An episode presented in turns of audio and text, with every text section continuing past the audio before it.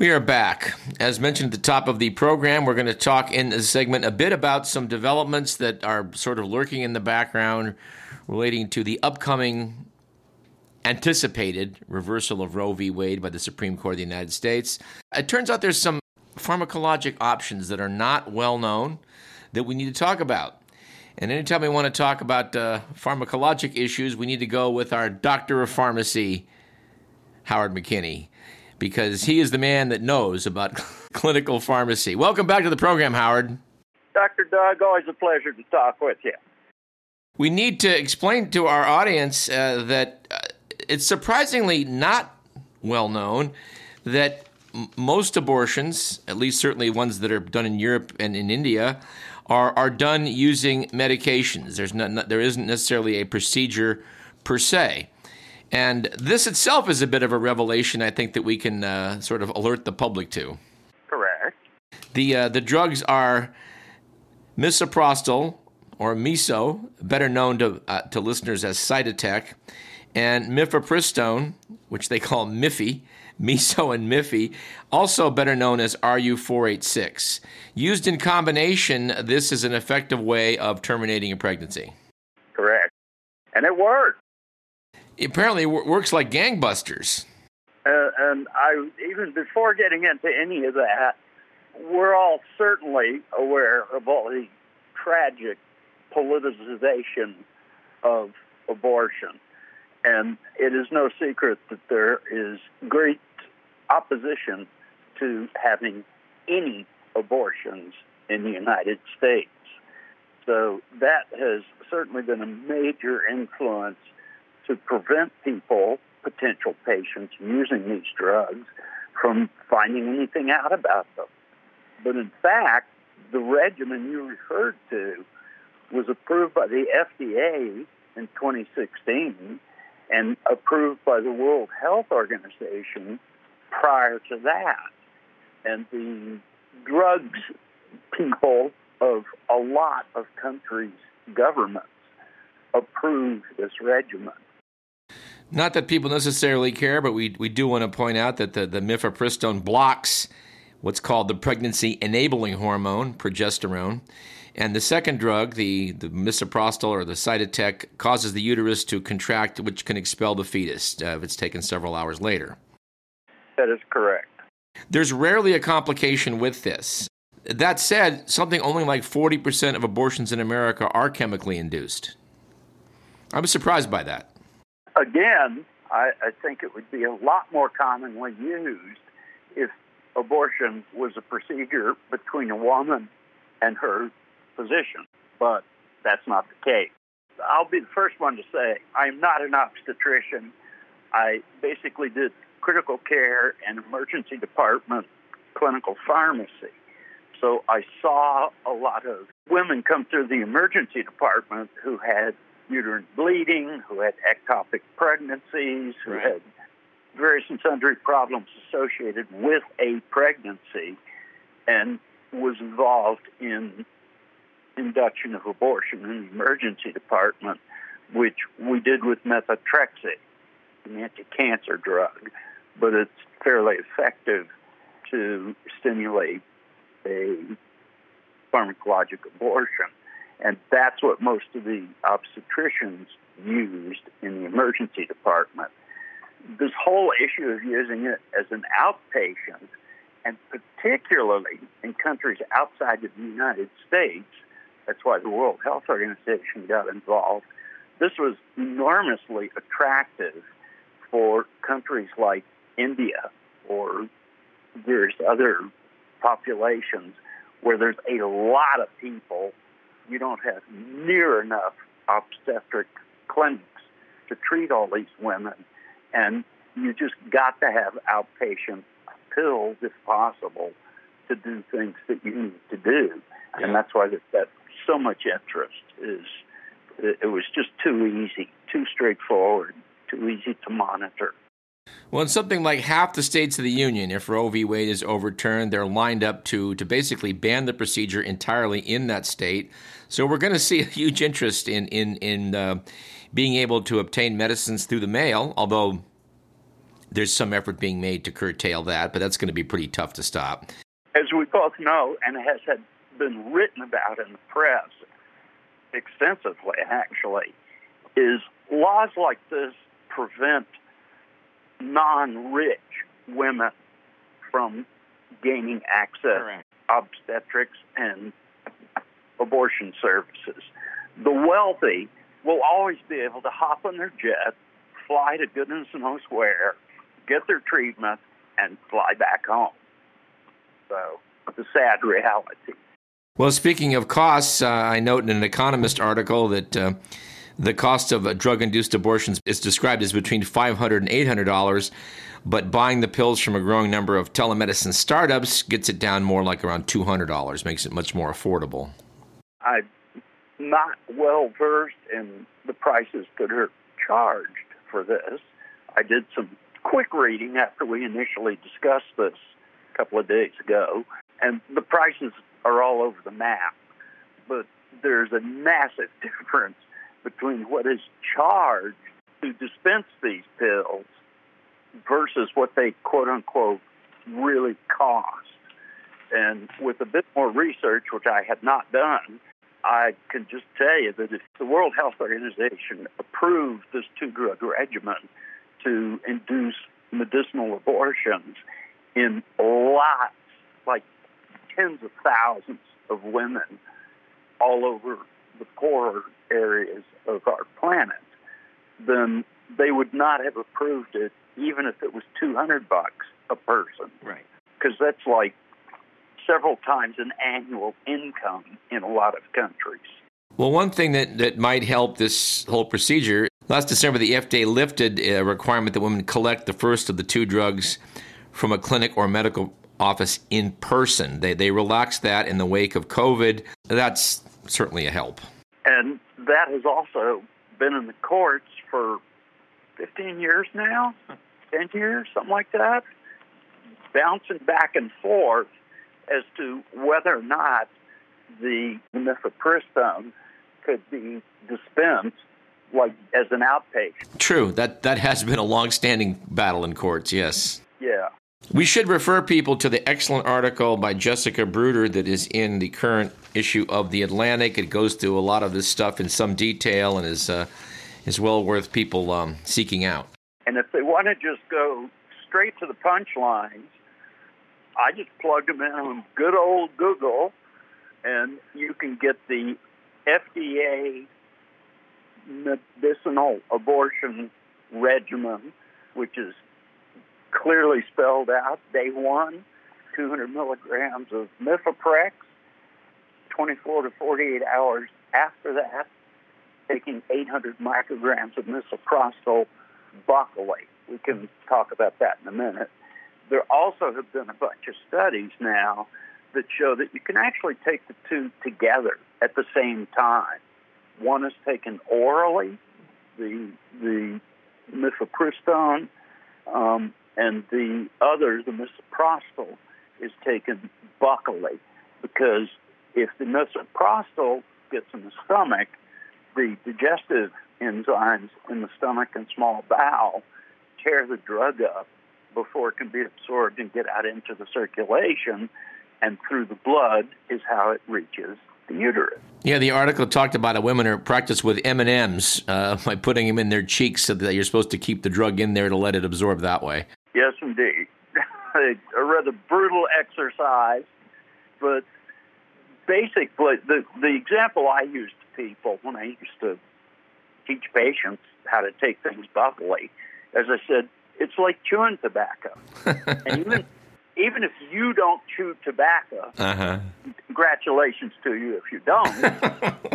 but even if you don't, you are well aware of this cud of tobacco between the cheek and the teeth of the lower jaw. And what you're doing there is dissolving in saliva whatever drug you cheat. And then once it's in the saliva, it basically gets absorbed into the vascular supply on the lower side of the tongue. And that goes directly to the blood and avoids the gastrointestinal tract. I have to ask at this point a pharmacologic question that I, that you would be the, the go to guy on. Uh, when I was in training, we used a lot of Cytotec. Um, it, it, it, had come on the market because it was a great drug to counteract the effects of uh, aspirin induced uh, GI problems in people. Um, Correct. If, if, if, it, if it gets absorbed by your stomach acid, how does it do any good if you swallow it? That is a good question. I've stumped you. I know you. I know you'll research that and have an answer next time we talk. Next time we chat, yes. All right. We'll, we'll have a discussion of that. Since we're talking about dosing up, there's something that we, we've done many times on this program as sort of a public service announcement is that, you know, an ounce of prevention is worth a pound of cure. And and another pharmacologic remedy for people who don't want to have a child is the morning after pill. We should talk a little bit about that. Back in the day, it, it was recommended that people could just take a couple of their birth control pills or get a hold of birth control pills. Take one within, they say, five days, but hopefully as soon as possible, and after a an unprotected sex episode, and then 12 hours later take another one. This this does depend somewhat on the type of pills, but basically that was a, a strategy that that that was effective. These days, that was called the the Yuzpe method, from named after some Canadian physician. These days, the morning after pill is widely available and is is superior to the birth control pill. It has fewer side effects, and it, it's it's pretty damned available. The so-called Plan B. Yes. And it is levonorgestrel, which is basically one of the two components that are usually in birth control pills. And yes, it, it can be taken to uh, prevent or delay ovulation, and it works. Works pretty well. I guess. I guess that the birth control pills should be reserved for someone who's camping or otherwise not uh, away from a pharmacy, but does have some birth control pills. That method still will work, but people, I guess, the estrogen makes women more nauseated, and it's, it's just more prone to side effects. Which is another cautionary tale of this. We've been talking about the fact that um, even the World Health Organization was looking at the um, two drug regimen to induce a medicinal abortion for use by outpatient women in poor countries, basically. But this is not completely without problem. There are protocols, for instance, that give Rh immune globulins to Rh negative women before they get these drug regimens to induce abortion in case that the fetus is Rh positive, in which case that will induce massive destruction of the red cells and death of the mother, so called erythroblastosis fetalis. Oh, yes. It is also true that with the bleeding, that a woman can just quite simply, straightforward, bleed too much and have problems just from all the loss of that blood, then there's also a laundry list of issues, of problems that can occur with a woman who is having a medicinal abortion with effects in the uterus, effects in her gut, and so almost all of these regiments kind of dance around it sometimes but they really do advise a physician supervision. Sure. We should point out, and a lot of the articles do point this out, that because there's uh, punitive provisions being set up in various states and other other nations, less enlightened nations like Argentina, et cetera, that um, a woman should present to a, a, medical facility saying she's having bleeding without getting into like why she's having bleeding, and it's it's really difficult to tell the difference. So that she can basically escape uh, censure that way. Correct. And I'm looking I'm looking at some data here. Howard, an Argentinian doctor is facing 10 years in prison for performing an abortion, even though it was legal. Apparently, after the woman's family filed a criminal complaint, she got charged with p- performing an abortion without consent. This is the kind of thing we're looking at in America. And this is scary. Very. The people writing these laws are not only not physicians, they're specifically not obstetricians. They're not science people either, for the most part, I would add. It's comforting as a patient to know that the the practitioner who is giving you advice and supervising any of these procedures, you would hope as somebody who knows what they're doing and has done it enough for a long enough period of time that they know a lot of the issues that can occur. On both counts, this is not a completely innocent procedure that can just be walk into a pharmacy, buy some pills over the counter, take them, and not worry about it. Right. This is not treating toenail fungus. No. It's not that simple. Well, but on the other hand, mm-hmm. these laws, as has been painfully described, are in a lot of cases just ridiculous. They have nothing to do with basic physiology of female anatomy, the pharmacology and biology of pregnancy, and its termination. Well, when when this does come down, we'll have to come back and, and, and, take a look at this again and what this really means. I think the decision will come down sometime, I, they say, in the summer. There are a lot of people, the anticipation of this Dobbs decision, are, are saying that that's only the opening opening round. That if they can toss out Roe v. Wade, the, the next thing would be to toss out Griswold versus Connecticut, which struck down a state ban on contraceptives and set up, you know, what was what, what was a right to privacy, which some dispute really exists. There's also uh, Obergefell versus Hodges, which required states to recognize same-sex marriage. And some are saying even Loving versus Virginia, which invalidated a state anti miscegenation law. So, I mean, this, we could really get re- incredibly reactionary here uh, if, if this is the first domino to fall. Correct. Neither, neither one of us are lawyers, so I don't, I don't know what the more to say about that. But, uh, you know, we had a guy on a couple years ago, um, Michael Trachtman. He had a book called The Supreme's Greatest Hits, the 34 Supreme Court cases that most directly affected your life. It was a great interview. We did it back in 06. He, he might be a go to guy we want to go reach out again to to say, what, what do you think? I'm not an attorney. The laws on this are terrifyingly fascinating, you know? And the, the simple fact is a lot of people, and I, you know, if they want to believe that, that's fine. But a lot of people think that abortion is murder, right? Uh, yeah. It's always struck me how many of those people are, however, in support of capital punishment. I have to jump in, Howard. I know this is a subject you know something about, or we're, we're, we're kind of out of time on this, but those who claim this is a, a belief that it is murder often cite, they're usually Christian fundamentalists, and they tr- tr- allege that you know, this comes from their beliefs from reading the Bible. But if one takes the time to go through the entire Bible, you are going to find yourself very hard pressed to find any restrictions or condemnations of abortion in the Bible, and that's just a fact. Correct. I would agree. Which, which is summed up in those two words the Bible. Hang on. There's what, 600 versions of it? Something like that? I, I even read today, it was just popping up in the news feeds and stuff.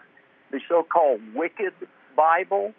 And uh-huh. somebody in New Zealand found a copy of it. It's published in the, I believe, 1600s, and was basically about the same time that Tyndale and his group were essentially writing the version of the Bible for King James, the first of Scotland and the fourth of uh, England. The English Bible, yeah, first first English version. What, what they think happened is kind of funny is they think that a competitive group to Tyndale's group didn't like the fact that he had exclusivity over publishing these translations of the Bible. So they convinced a typesetter to leave the word not out of the, the Ten Commandments. Uh, yes, I'd, I'd heard this. So it reads, Thou shall commit adultery, and therefore became known as the Wicked Bible. I see. In closing, this you know, I just something else that popped into my mind. Um, remember back in 1992 when when uh, Clinton was debating Bush 41, and someone asked him about abortion, what uh, what what penalties there should be for the woman. And he, he was sort of taken aback and said, Well, you know, I don't, I don't really know, but there's going to have to be some. Afterwards, I think James Baker jumped in to say, well, what he meant to say was uh, the woman herself would also be a victim of abortion. But, you know, that was, that was really what he was thinking. We need to have penalties for this women, and by God, they're setting them up now. What started out as when we were going through our health science educations, I mean, this whole business of pregnancy and obstetrics and gynecology is complicated enough if you're doing it in the privacy of a medical clinic, emergency department, or hospital, right? And to layer all these other agendas onto it and these Byzantine laws try and produce effects that people just politically or religiously want to happen just makes the whole thing just this complicated forest of misinformation and conflicting goals and unintended consequences. Well, I, I, hope we put out some better information today. Hopefully so. Hopefully it'll help. Howard, I got um, several topics I want to ask you about, but they're going to have to wait for another day. I want to ask you about ketamine and PCP and those sorts of things being used to treat pain, but not today. The real fun stuff. Well, it will be, I think. So come again soon. Howard McKinney, always a pleasure. We'll bring you back soon. Always a pleasure.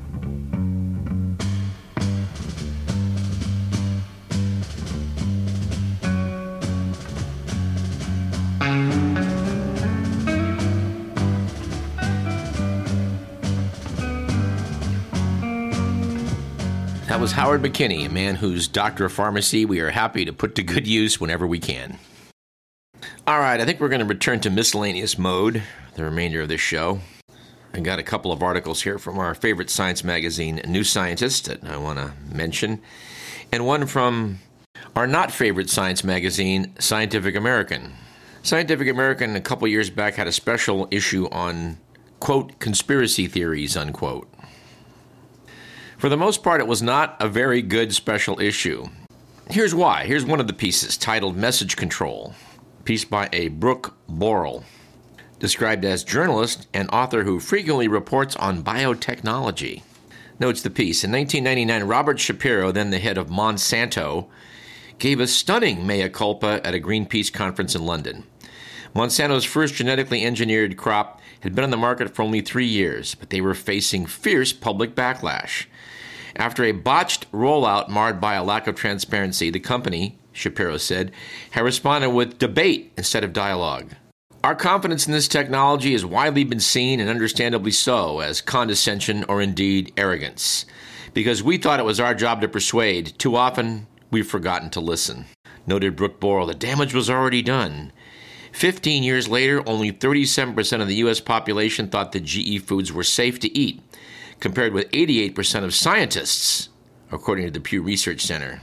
Regulatory bodies in the U.S. fought for years over whether and how to label GE foods. In 2015, more than half of the European Union banned the crops entirely. You just stop right there and point out that how you frame an issue is something we have to grapple with every week on this program. If, for example, you ask someone, Well, have, have you stopped beating your wife? You've already framed the discussion. Brooke Borel has framed this discussion as an issue of just people who are ignorant and don't realize that GMOs are just wonderful things. Now, if 37% of the US thinks that GE foods are safe, that, that's a low percentage, and the GE foods themselves probably are safe to eat. The problem with genetic engineering has nothing to do with the final product and everything to do with the devastating effect these products have on biodiversity around the world. Lack of biodiversity is, make no mistake about it, going to be one of the signature problems humanity faces for the remainder of this century and onwards. As we keep destroying vast swaths of land that have the basic genetic material that we're going to need in the future, we're losing our future. So the remainder of the article has a lot of gobbledygook in there about the technical aspects of genetic engineering and continues to, I think, pretty much miss the boat. Although I do like the way she closed it, which is as follows Whether the emergence of these efforts, GE and otherwise, will reduce fear and skepticism depends on how responsive the people listening to the engagement are to those concerns. quoting Jennifer Kuzma, co director of the Genetic Engineering and Society Center at North Carolina State University. In other words, says the author, researchers must be willing not only to hear the public's confusion and pushback, but also to adapt, even if that means shelving a technology they think could change the world. Now, to be sure, genetic engineering has done some wonderful things. When you buy actual human insulin, identical to that made in the human pancreas that was in fact made by yeasts, thanks to genetic engineering, that is a huge triumph. When you're buying corn, however, that has Roundup resistance bred into its genome, so they can plant corn and then spray the fields again and again with Roundup just to kill the weeds, but not the corn, well, you've, you've taken a wrong turn. And that's all I'm going to say today. One of the pieces from New Scientist I've been sitting on, or I don't know whether we mentioned this back in 08, Mr. McMillan, but I don't think we did. It was sort of a thought piece titled How We Kicked Our Addiction to Growth.